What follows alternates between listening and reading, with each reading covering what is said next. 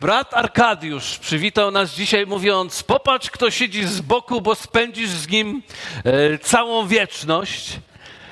I to jest absolutnie prawda. Przyjrzyj się, kto jest z boku i jakby musisz się już nauczyć, że spędzisz z nim wieczność, czy chcesz, czy nie chcesz. Więc potrzebujemy nauczyć się chcieć. Ale chcę wam powiedzieć więcej.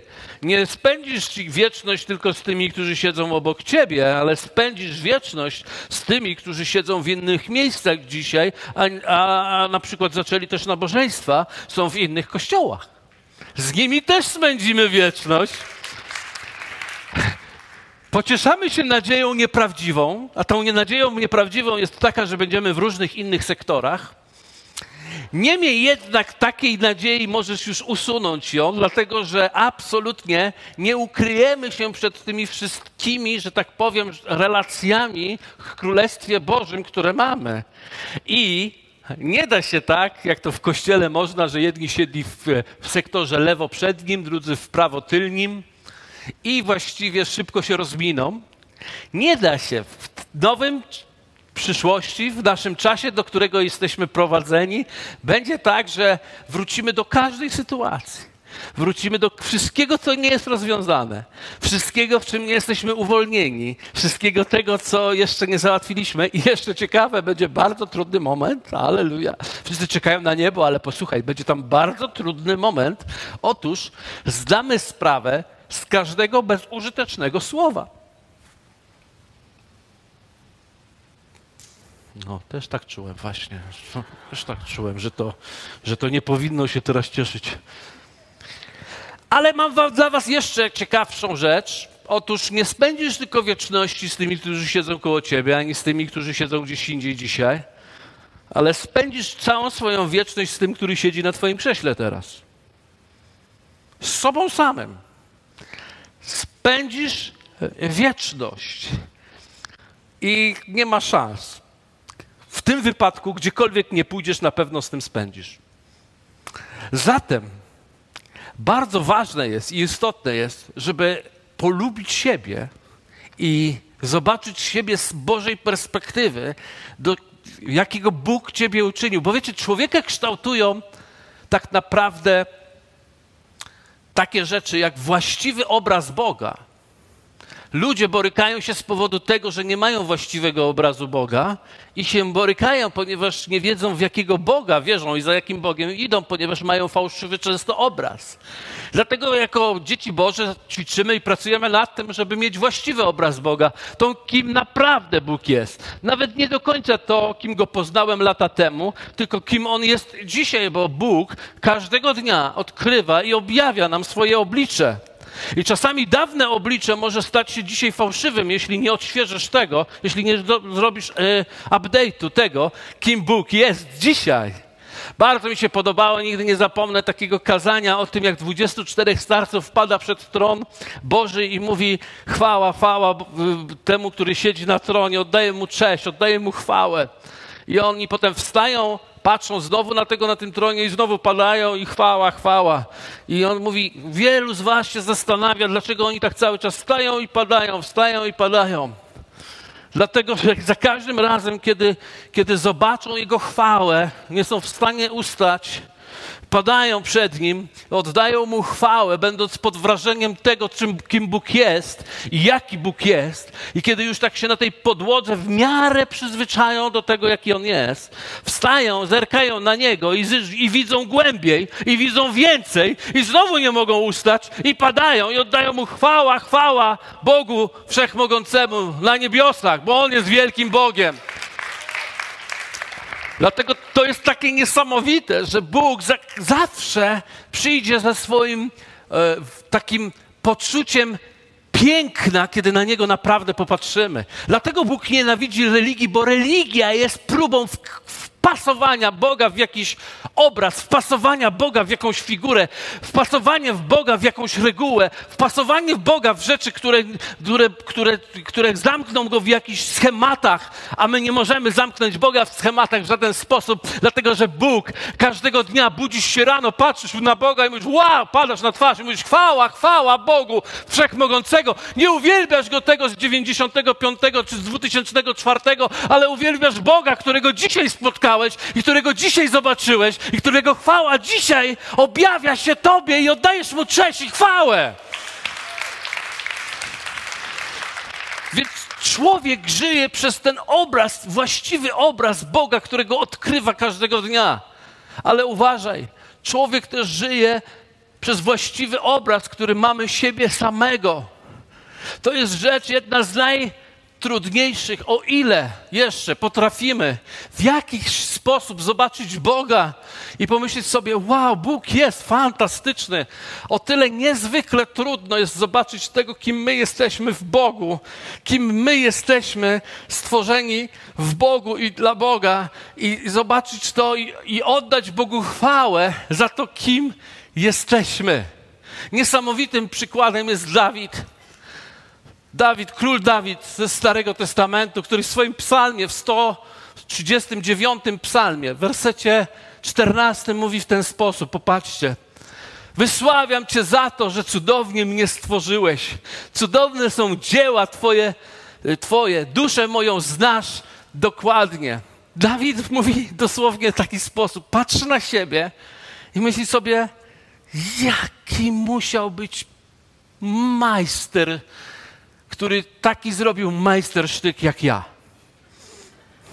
Coś ja, jaką konstrukcję zdania wymyśliłem, to jeszcze mi się nie zdarzyło, ale nie szkodzi. Kim jest ten, który stworzył tak cudownie mnie? Wow!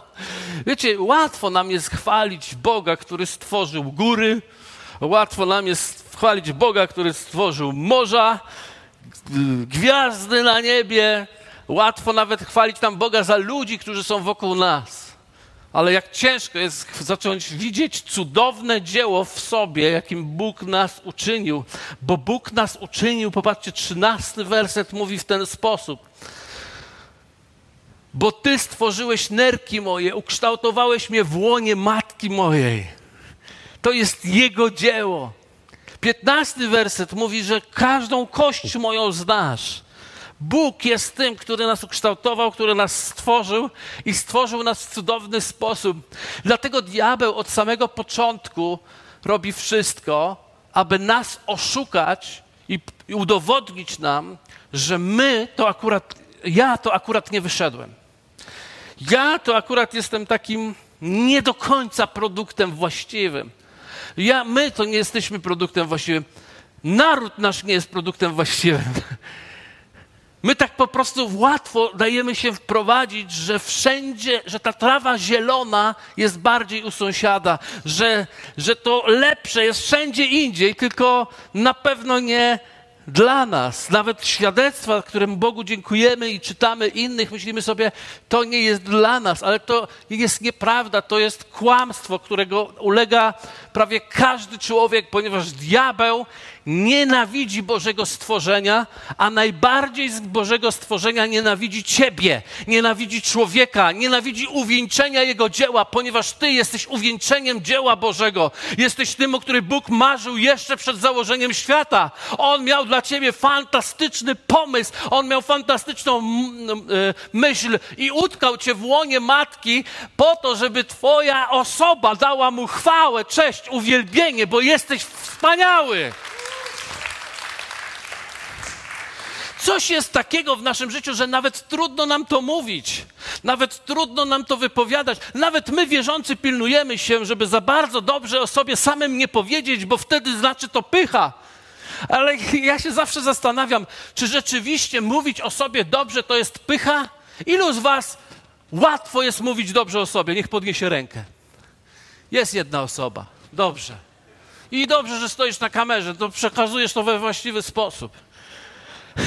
Ale tak naprawdę jemu łatwo, bo przeszedł reformację. On jest tu pod moimi skrzydłami w Bidelicie, ja mu tam już go nauczyłem. Ale Nie, on to przyniósł z Ukrainy, przywiózł. Ale wiecie, jest coś takiego w nas, że bardzo trudno nam powiedzieć, wow, dobry jestem w tym, o, fajny jestem w tym, a zawsze fajnie wyglądałem, ale dzisiaj już przesadziłem, tak? No, także strasznie trudno nam powiedzieć i pomyślałem sobie, że pycha wchodzi łatwo, a pokora bardzo trudno. Jakoś łatwiej mi jest powiedzieć, że nie nadaje się. Jakoś łatwiej mi jest powiedzieć, że nie jestem doskonały. Jakoś łatwiej mi jest powiedzieć, że zawodzę, niż powiedzieć, cudownie mnie stworzyłeś. Cudownie mnie stworzyłeś. Więc pytam się, co jest pokorą, a co jest pychą? Czy pokorą jest powiedzieć, jestem cudowny? Czy powiedzieć, nie nadaje się? A czy pychą jest powiedzieć, jestem cudowny? Czy nie nadaje się? Powiem wam, co jest pychą, a co jest pokorą. Pychą to jest mówić wszystko to, z czym Bóg się o tobie nie zgadza i przyznawać się do tego, że to jesteś ty. Wiem, że to jest trudne, to jeszcze raz to powtórzę. Pychą to jest wszystko to, co mówisz o sobie, a z czym się Bóg nie zgadza, a ty to akceptujesz jako prawdę. To jest pycha, bo to jest przeciwstawianie się Bogu i Jego opinii na twój temat. A pokorą jest odwrotność tego. Pokora to jest wszystko to, co Bóg mówi o tobie, a ty, mimo że to jest dla ciebie trudne, zgadzasz się z tym i ogłaszasz to do swojej duszy i do swojego serca.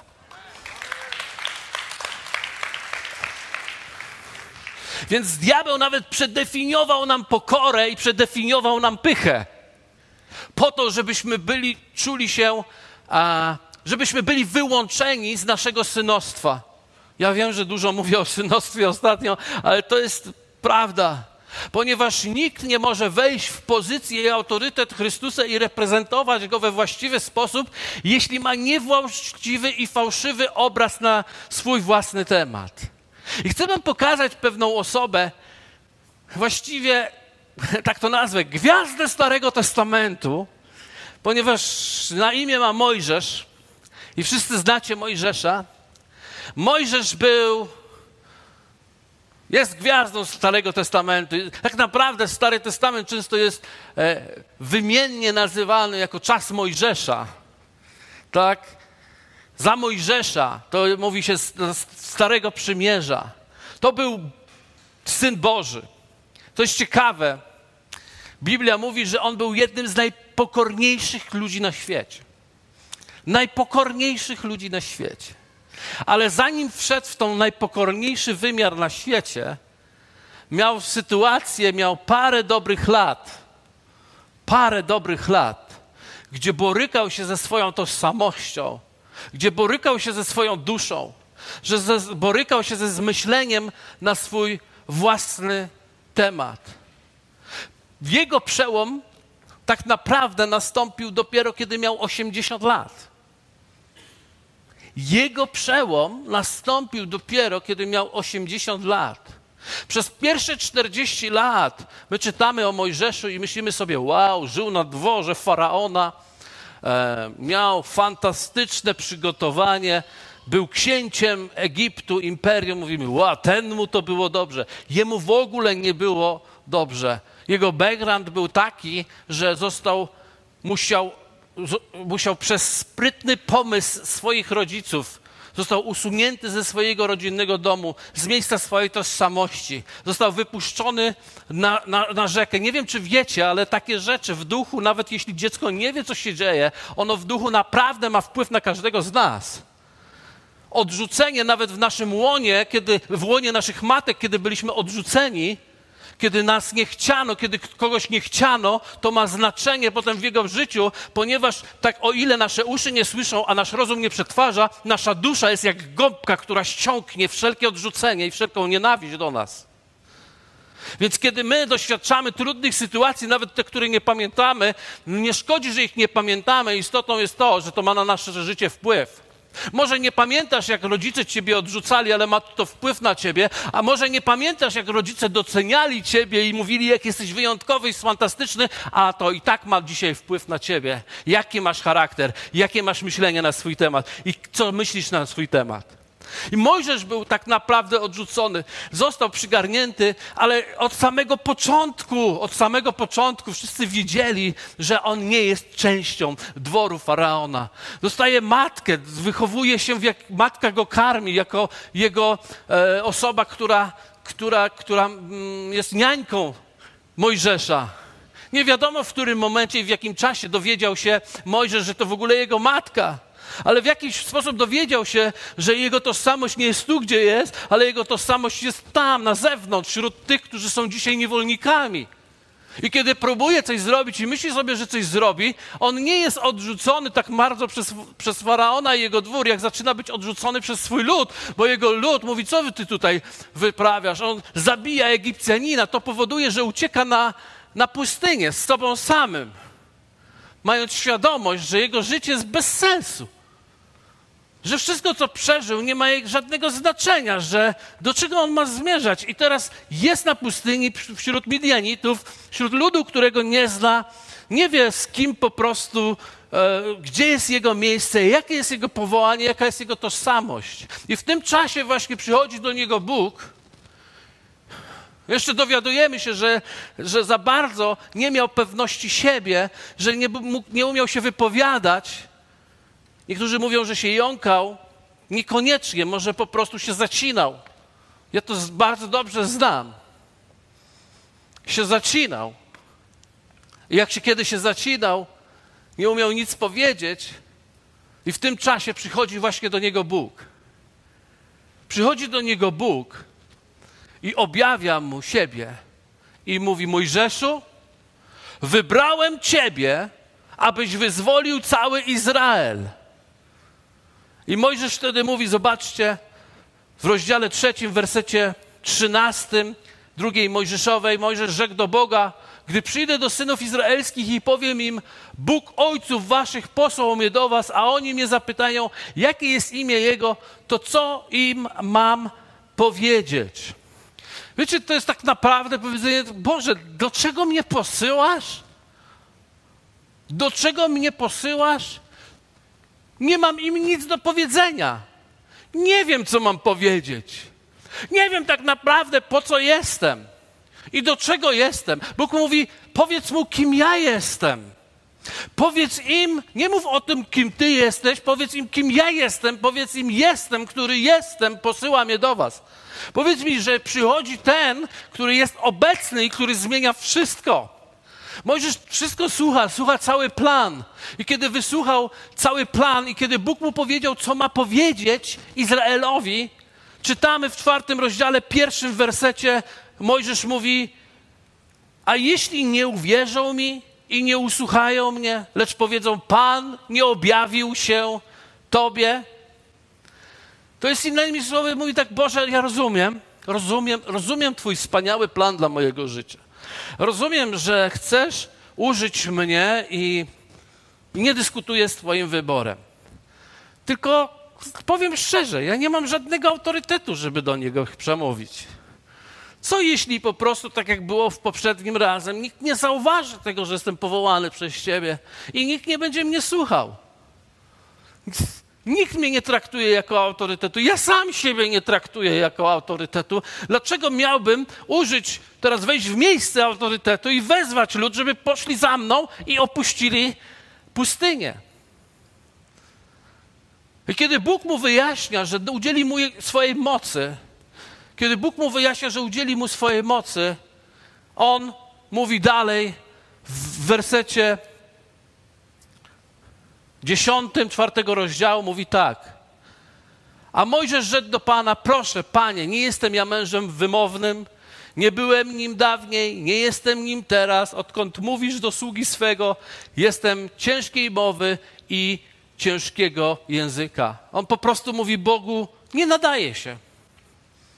On się nie nadaje. Najpierw mówi, co im powiem, potem mówi, a jak mi nie uwierzą? I kiedy Bóg już mu odpowiedział na wszystko, no to mówi, wpada na... My jesteśmy bardzo kreatywni w takich okolicznościach. Mówimy, nie nadaje się. Ja akurat mam z mową problemy, a ktoś ma z myśleniem problemy, a ktoś ma z emocjami problemy, a ktoś ma z jakimiś sferami, dziedzinami życiowymi problem, ktoś ma finansowe problemy. Ja się nie nadaję do tego. Ja tego nie potrafię zrobić. Bóg mi odpowiedział, ale ja ciebie poprowadzę. Ja ciebie poprowadzę. I no i wtedy Mojżesz tak, już dowiedział się, co powiedzieć, już dowiedział się, że Bóg da mu moc, która da mu autorytet, już dowiedział się, że tam, gdzie się nie nadaje, tam Bóg mnie poprowadzi, więc odpowiada Bogu i czytamy to w wersecie 13, a on rzekł, proszę Panie, poślij kogoś innego. To jest to, co się dzieje bardzo często w nas i to jest to, w czym Bóg ma największą pracę. Wiecie, Bóg nie ma problemu z naszymi wrogami. Bóg nie ma problemu z naszymi emocjami. Bóg nie ma problemu z naszymi słabościami. Bóg ma problem z naszą wiarą w siebie samych. Pozwólcie, że opowiem wam troszkę mojej historii. Trochę jest znana, ale parę rzeczy nie wiecie. Wychowałem się w rodzinie bardzo patologicznej dosyć. Jak wiecie, mój ojciec opuścił moją rodzinę, kiedy ja miałem 6 lat. Jedyny błysk, mój błysk, który ja miałem, jeśli chodzi o mój dom rodzinny i taką rodzinną sytuację, gdzie pamiętam mamę i tatę razem, to jest jeden taki obraz, który jest bardzo jakby we mnie wryty. To jest, kiedy w takim wielkim hałasie wbiegam do jednego z pokoi, widzę mojego tatę, który dusi moją mamę na biurku. Ja rzucam się na niego z tyłu jako małe dziecko, może 5-6-letnie i ciągnę go za włosy i płaczę i mówię, nie zabijaj mamy. To jest mój jedyny obraz rodziny, mojej mamy i taty razem. Pewnie były jakieś, nie przeczę, że nie, ale to był jedyny, który ja tak naprawdę pamiętam. Nic więcej nie pamiętam, pamiętam potem tylko taki moment, kiedy mój tato trzaska drzwiami, moja mama za nim biegnie, woła Andrzeju, Andrzej, Andrzej, zostań i klęczy pod windą, winda zjeżdża, ona błaga, żeby został i już więcej nie wrócił i zostawił mnie, i zostawił moją mamę i zostawił mojego brata. Zatem doświadczenie, niesamowite doświadczenie tego, że wiecie, takie dziecko nie rozumie tego, że dwojga dorosłych ludzi się nie dogadało. Takie dziecko w jakiś dziwny sposób odczuwa i odbiera to w ten sposób. Coś ja musiałem zrobić nie tak, że mój ojciec zostawił, no bo przecież to nie może być tak, że on tylko mamę zostawił. Przecież zostawia całą rodzinę, więc no, z powodów wyższych celów, tak, no powinien właściwie zostać, nawet jak się z jednym z członków nie dogaduje, ponieważ są pozostali, więc człowiek nigdy nie opuszcza jednej osoby, kiedy rozwala relację małżeńską. On zawsze opuszcza każdego osobiście członka. To jest każda osobista relacja zrywana i mocno w nią uderzana. Moja mama miała problemy z tym związane, była też wychowana w domu dziecka, ciągle walczyła o poczucie wartości, była osobą, która nieustannie walczyła o to, żeby być docenioną i zauważoną i ważną. I tak naprawdę z tego powodu, co się stało, nie miała już czasu dla mnie. Szybko była pierwszym taksówkarzem kobietą we Wrocławiu. Zaczęła jeździć taksówką, nie było ją całymi dniami, czasem nocami, w zależności jak kursy były. Mój brat był 8 lat starszy i ktoś, kto jest w rodzeństwie, ktoś, kto ma starszych braci albo siostry, wie, że to jest ogromna przepaść, że kiedy ja miałem 6 lat, mój brat już miał 14 lat. Kiedy ja miałem 14 lat, mój brat już miał 22 lata, więc to jest przepaść taka, którą się nie da uzupełnić. Więc tak naprawdę od 6 roku życia czułem się sam i zawsze czułem się niewartościowy. Dlatego, kiedy za każdym razem wychodziłem na dwór, na podwórko, tak się chodziło kiedyś, i nie miało się swojego awatara, nie można było pokazać tej najlepszej wersji, więc na podwórku widzieliśmy się, ale to, co potrafiłem robić, to potrafiłem robić fantastyczne takie zadymy, takie dymne zasłony. Potrafiłem robić dymne zasłony. To mam na myśli, że to, że pokazywałem siebie, jakbym chciał być widziany, a nie to, kim jestem, ponieważ nigdy nie wierzyłem, że jestem kimś. Każda rzecz powodowała, że czułem się źle. Pamiętam, kiedy pierwszy raz zobaczyłem, wyrosły mi już moje własne zęby i zobaczyłem, że nie mam dwójki. Nie mam dwójki. I byłem przekonany, że to powoduje, że wszyscy widzą moje zęby bez dwójki. A jak wszyscy widzą, to nawet jak było śmiesznie i wesoło, to mój śmiech był zawsze taki. O ile bym dał, żeby były wtedy pandemia i maski można było nosić. Ale nie było. Kiedy Pani zapraszała mnie do tablicy, mnie absolutnie zatykało. Stanięcie przed ludźmi, którzy na mnie patrzą, powodowało we mnie paraliż. Do tego stopnia, że nawet jeśli znałem odpowiedź, nie byłem w stanie jej odpowiedzieć. Jąkałem się, zacinałem się i nie potrafiłem absolutnie słowa wypowiedzieć i uwierzcie mi, nie mówię tego na potrzeby tego kazania. Tak było. Dlatego, kiedy wychodziłem do przodu, żeby, wiecie, jeśli nic nie powiesz, to dzieci ci nie dadzą szans, zwłaszcza w komunie nie dawały ci szans. Wyśmiałyby cię jak nic. Więc trzeba było zrobić coś innego i nauczyłem się robić zasłonę dymną. Zawsze robiłem coś tak głupiego, coś tak wymyślnego, coś, co rozśmieszy wszystkich, a nie będą się śmiali ze mnie, tylko z mojego kawału. Więc ja stałem się mistrzem robienia psikuców, rzeczy. Nigdy nie zapomnę i to jest słynna historia, kiedy przyniosłem, ponieważ było wtedy czas ZOMO i innych takich rzeczy, przyniosłem nieodpaloną, znalazłem gaz łzawiący nieodpalony. I w momencie, kiedy właściwie wiedziałem, że mam za chwilę iść do przodu, postanowiłem, że odpalę gaz łzawiący na lekcji. I odpaliłem. Pani... O, no tak. Brawo. Pani nie rozumiała, co się wydarzyło. W związku z tym pierwsza rzecz, która powiedziała: Piątkowski, wywądź z klasy. Więc byłem pierwszy, który się uratowałem od tego. Potem wyleciała klasa z panią z krzykiem. Tam się nie dało po prostu wysiedzieć. Potem oczywiście kary, wezwania do szkoły. Zostałem wyrzucony z jednej szkoły w piątej, w drugiej już klasie podstawowej musiałem iść do szkoły innej. Wysyłany byłem do specjalistów, żeby zbadać, co ze mną jest nie tak. Potem z tej drugiej szkoły w piątej klasie wywalili mnie do kolejnej szkoły. Zawsze coś robiłem. Wszyscy mówili, Piotrkowski to jest agent. I wiecie, to była moja tożsamość. Ja byłem agent. Tylko problem polega na tym, że agentura się kiedyś kończy.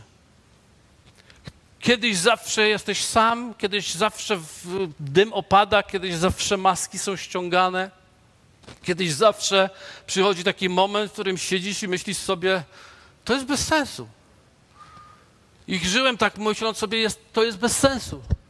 To jest bez sensu. I te wszystkie słowa, które tutaj dzisiaj powiedziałem, co ja mam powiedzieć, co mam ludziom powiedzieć? Lub nie stanowię dla nikogo wartości. Nie nadaje się. Niech to zrobią inni. Cały czas po prostu gdzieś we mnie pracowały. Pamiętam jak dzisiaj, kiedy pani mówi, słuchajcie, zbliża się Mikołaj. Kto załatwi strój Mikołaja? Nikt nie załatwia. Nikt nie podnosi, myślę sobie, ja załatwię. Piotrkowski, ty załatwisz strój Mikołaja. Tak, ja mam. Masz strój Mikołaja. Mam świetny strój profesjonalny Mikołaja. Oczywiście nie miałem. Oczywiście wiedziałem, że załatwię. Jak załatwię, to wy wiecie, kim ja będę? Będę tym, który załatwił strój Mikołaja. Więc do końca załatwię strój Mikołaja. Załatwię strój Mikołaja. Masz ten strój Mikołaja? Mam ten strój Mikołaja. Pamiętaj, jutro jest Mikołaj, masz? Tak, mam. Nie udało się. Nie załatwiłem stroju Mikołaja. Piątkowski zginął na 3 dni. Nie było go nigdzie, bo nie mogłem się przyznać. Pamiętam, jak marzyłem o urodzinach. Nigdy nie mogłem zrobić urodzin.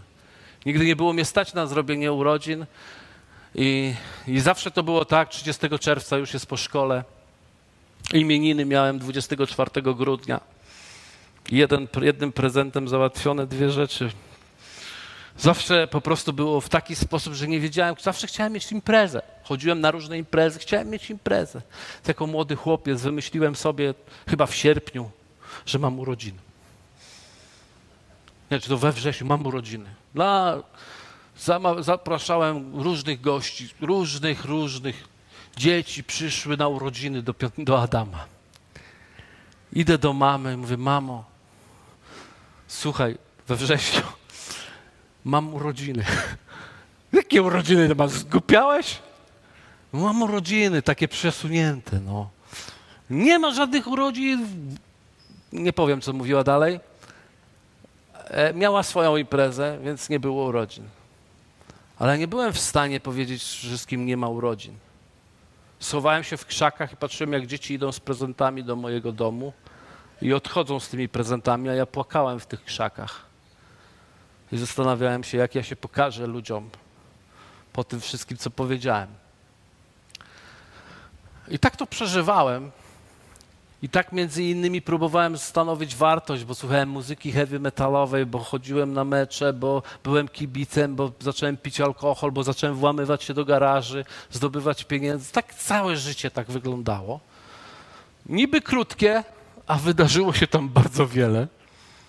I kiedy miałem 16 lat i opowiadałem wam, jak przyszedł do mnie Pan Bóg, ksiądz do mnie powiedział, Bóg cię tak kocha, że umarł za twoje grzechy. A ja powiedziałem, nie, on umarł za grzechy całego świata. On nie, on powiedział, on umarł za twój grzech. Ja mówię, nie, za całego świata umarł.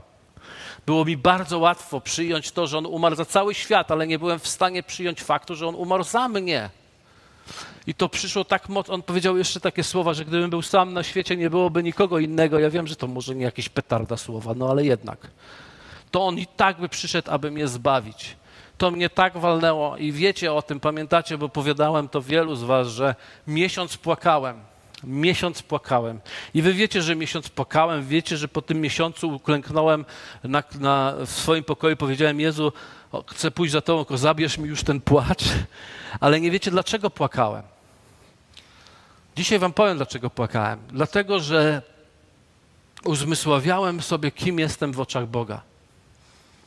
To był mój proces Nowego Narodzenia, który był połączony z nadawaniem jednocześnie wartości, jaką stanowię w Nim. Kim ja jestem w Nim.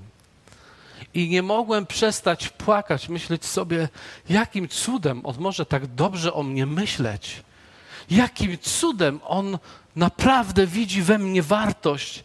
Jakim cudem On wierzy we mnie. To była pierwsza osoba, która w ogóle kiedykolwiek w życiu moim uwierzyła we mnie, to był Bóg. Bóg, którego nie widziałem fizycznie, ale w środku On robił swoją robotę. Ja płacząc zacząłem zdawać sobie sprawę nie tylko kim Bóg jest dla mnie, ale kim ja jestem dla Boga.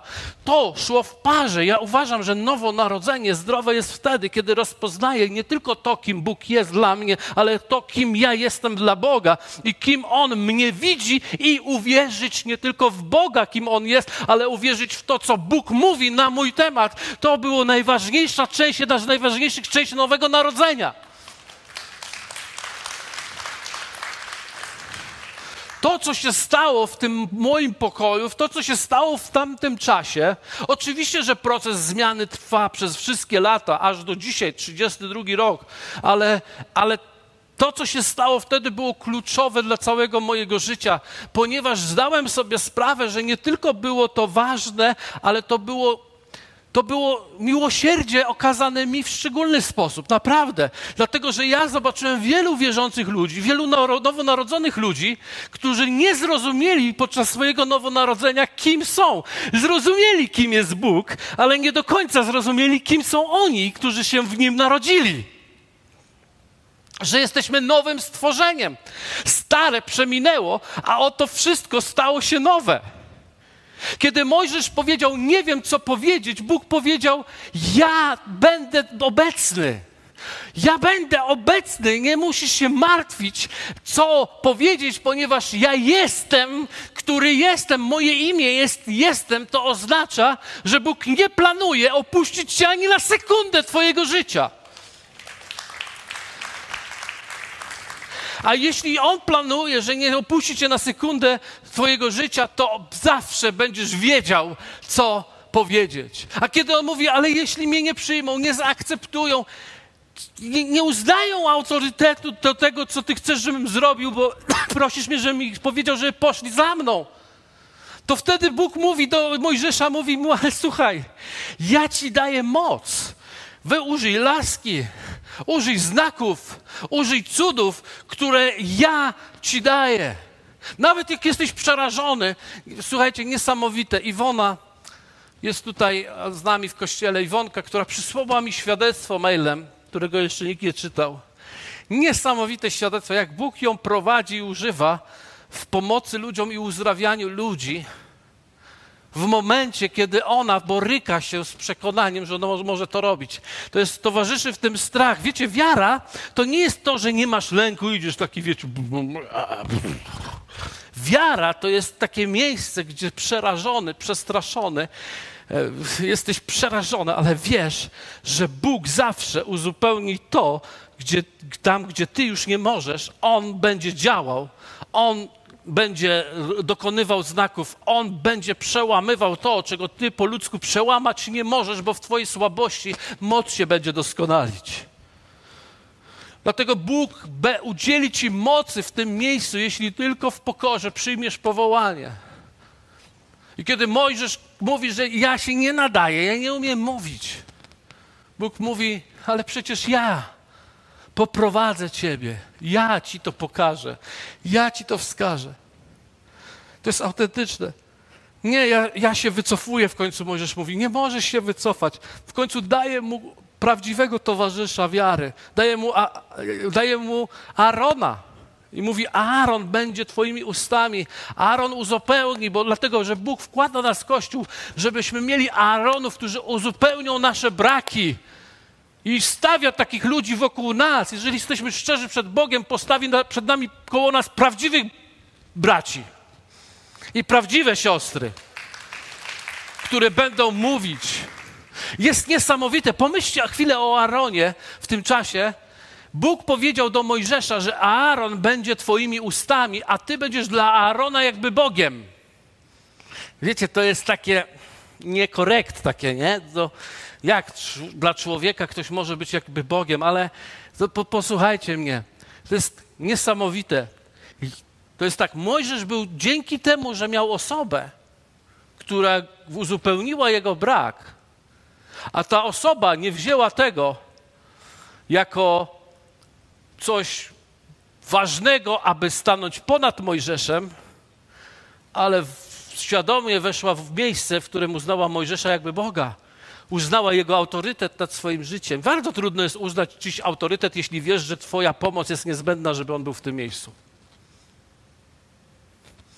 Tak jest we wszystkich małżeństwach. Tak jest we wszystkich małżeństwach. Żona, mąż, dani są nam po to, żeby uzupełnić to, co nam najbardziej brak i co spowoduje, że będziemy w miejscu autorytetu całego naszego życia, a ten współmałżonek z tego powodu nie wynosi się ponad tego męża czy żonę, ponieważ mimo, że wie, że bez niego by tam nie wszedł, ale dalej uznaje go za wyżej stojących, jakby Bogiem.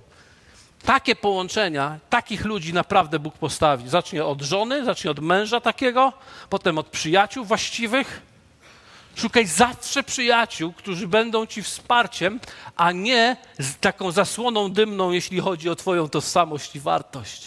Ponieważ twoja wartość, tożsamość nie może płynąć z tego, co ludzie będą mówić o tobie. Ona musi płynąć z tego, co Bóg mówi o tobie. Amen? Wiecie, ponieważ zawsze byłem mistrzem w zasłonach dymnych. Byłem mistrzem w zasłonach dymnych, dlatego szybko rozpoznaję zasłony dymne, nawet jeśli są w tak nowoczesny sposób podane jak Facebook czy Instagram, gdzie próbujemy udowodnić, że nasze życie jest lepsze niż myślimy, kiedy jesteśmy sami. Niestety wyczuwa się to na odległość. Ja wiem, że to nie jest nic złego. To nie jest nic złego, ale uwierzcie mi, jeśli zatracimy tą prawdziwą tożsamość, którą mamy w Bogu, i będziemy próbować tymi zasłonami dymnymi jakby podpierać i udowadniać, jestem wartością, bo mam takiego fajnego przyjaciela, takiego kolegę i tamten mnie lubi, a tamten jeszcze mnie kocha, to bardzo szybko się to wyczyści, bardzo szybko, bo nawet jeśli taka Boża pomoc jest jak Aaron, to pamiętajcie, że nawet Aaron któregoś czasu stanął przeciwko Mojżeszowi. I co wtedy zrobisz? Co wtedy zrobisz? Mojżesz tylko dlatego przetrwał, że miał bardzo bliskie spotkanie, relacje i prowadzenie przez swojego Boga. Kiedy ja wstałem z mojej podłogi, kiedy zrozumiałem, kim jestem, wstąpiło we mnie coś niesamowitego. Nie rozumiałem tego, ale zacząłem mieć łatwość mówienia to, kim jestem, nawet mówienia, jak jestem fajny. Nauczyłem się mówić, że jestem fajny, że jestem super, w ogóle jestem wesoły, śmieszny. Ludzie lubią mnie, no i nienawidzą mnie też. Ale ja się skupiam na tych, co mnie lubią. I nie czuję, że to jest jakieś, nie wiem, dziwne. Myślę, że to jest normalne.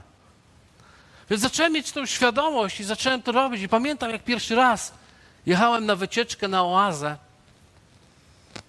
Tam poznałem obecną moją żonę, najlepszą. Jechała w przedziale. Ja pierwszy raz, obcy, nowy. Ona jechała w przedziale kolejowym zamkniętym. Ja w korytarzu paliłem papierosa i nawracałem się powoli.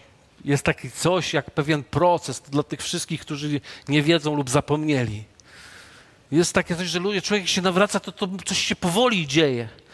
Rzuciłem palenie. Miałem 8 razy świadectwa, mówiłem, jak rzuciłem palenie, potem wracałem, aż w końcu Bóg mnie uleczył z tego. Ale to zajęło pewien czas. Więc w tym przedziale paliłem papierosa, dlatego że jeszcze nie wiedziałem, że w Oazie nie wolno. Już w ogóle w kościele nie wolno. I oni grali w środku alleluja. Alleluja. To było tak zwane sportowe alleluja. Jak skończyłem palić, mówię, wejdę, posłucham.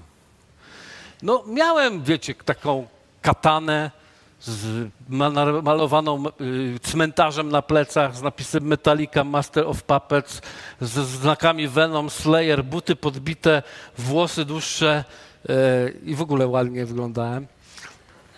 I śmierdziałem papierochami. No i wchodzę. Tacy ładni ludzie, szczególnie jedna niebieskooka taka dziewczyneczka, oj, co za czasy. A oni przestali grać i jeden po drugim wyszli z przedziału, zostawiając mnie samego i poszli do drugiego przedziału. A ja nie wiedziałem, o co chodzi, więc poszedłem z nimi. Nie byłem od razu taki kumaty. Wszedłem, a oni zrobili dokładnie to samo. Wstali i wyszli i zostawili mnie. Aż taki niekumaty nie byłem. Doświadczałem to wcześniej w swoim życiu. I zostawili mnie. I wiecie, co wtedy przeżyłem w tym przedziale? Po raz pierwszy w życiu nie przeżyłem odrzucenia. Pierwsza myśl, która przyszła mi do głowy, to jest była taka, ale tu jest jeszcze dużo do zrobienia. Była pierwsza myśl, która mi przyszła. Potem, kiedy po latach nawet zacząłem się zastanawiać, dlaczego wtedy mi przyszła taka myśl, a nie Boże, jaki jestem nieszczęśliwy, zostawili mnie, porzucili mnie, nawet przyszła żona mnie, chciała mieć ze mną nic wspólnego. Już wtedy Pan mi powiedział, że w tym przedziale jest twoja żona. Nie, żartuję. Tylko przyszło mi myśl, ale tu jest do zrobienia i moja odpowiedź jest taka. Bóg naprawdę ustanowił wartość we mnie i czułem i szedłem i jakby moje życie już wtedy było zbudowane na tym, kim jestem w Chrystusie. Bo ta tajemnica wiary to jest nie tylko kim Chrystus jest w nas, ale też to, kim my jesteśmy w Chrystusie. I będziemy zaskoczeni, jakie Bóg ma myślenie o nas, kiedy się dokładnie dowiemy i staniemy przed Nim. Jak On nas widzi. Wielu z nas zobaczy z czasem, do jak wielkich rzeczy byśmy doszli w życiu, gdybyśmy naprawdę przyjęli prawdziwy Jego obraz o nas samych. Ponieważ strasznie dużo czasu marnujemy przez borykanie się w sobie samych. Zamiast zamknąć ten temat raz na zawsze i pomóc innym ludziom. Dlatego jesteśmy najczęściej wciąż polem misyjnym, a nie misjonarzami, ponieważ ciągle jesteśmy niedoplewieni, nieuprawieni do końca. Ponieważ Bóg chce, żebyś w końcu zwyciężył nad sobą, żeby ktoś w końcu uwierzył, że Jego obecność jest wystarczająca, że Jego prowadzenie jest wystarczające i że Jego moc jest wystarczająca i że pomoc, którą do ciebie prowadzi, jest wystarczająca. Czy jest ktoś, kto mu uwierzy i pójdzie za Nim i zmieni w końcu swoje życie i przestanie ryczeć po nocach? Albo nad ranem, że musi wstać, ale weźmie to, kim jest w Chrystusie. Obudzi się rano, spojrzy w lustro i powie: Boże, wysławiam Cię za to, w jaki sposób mnie cudowny utworzyłeś. Utkałeś mnie w łonie mojej matki, znasz moją duszę. A co jest niedoskonałe? To na pewno dopracujesz w czasie, bo jestem gotowy poddać się całkowicie Tobie.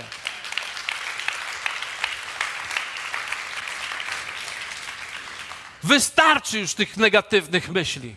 Wystarczy przyjmowania tego prostego kłamstwa. Wiecie, diabeł będzie kłamał, że się nie nadajesz. Pierwszą rzeczą, którą możesz zrobić i już wygrasz bardzo mocno, po prostu przestań tylko to powtarzać ustami. Zacznij od tego, że nie będziesz tego wypowiadał. Nie powiesz więcej, nie nadaje się.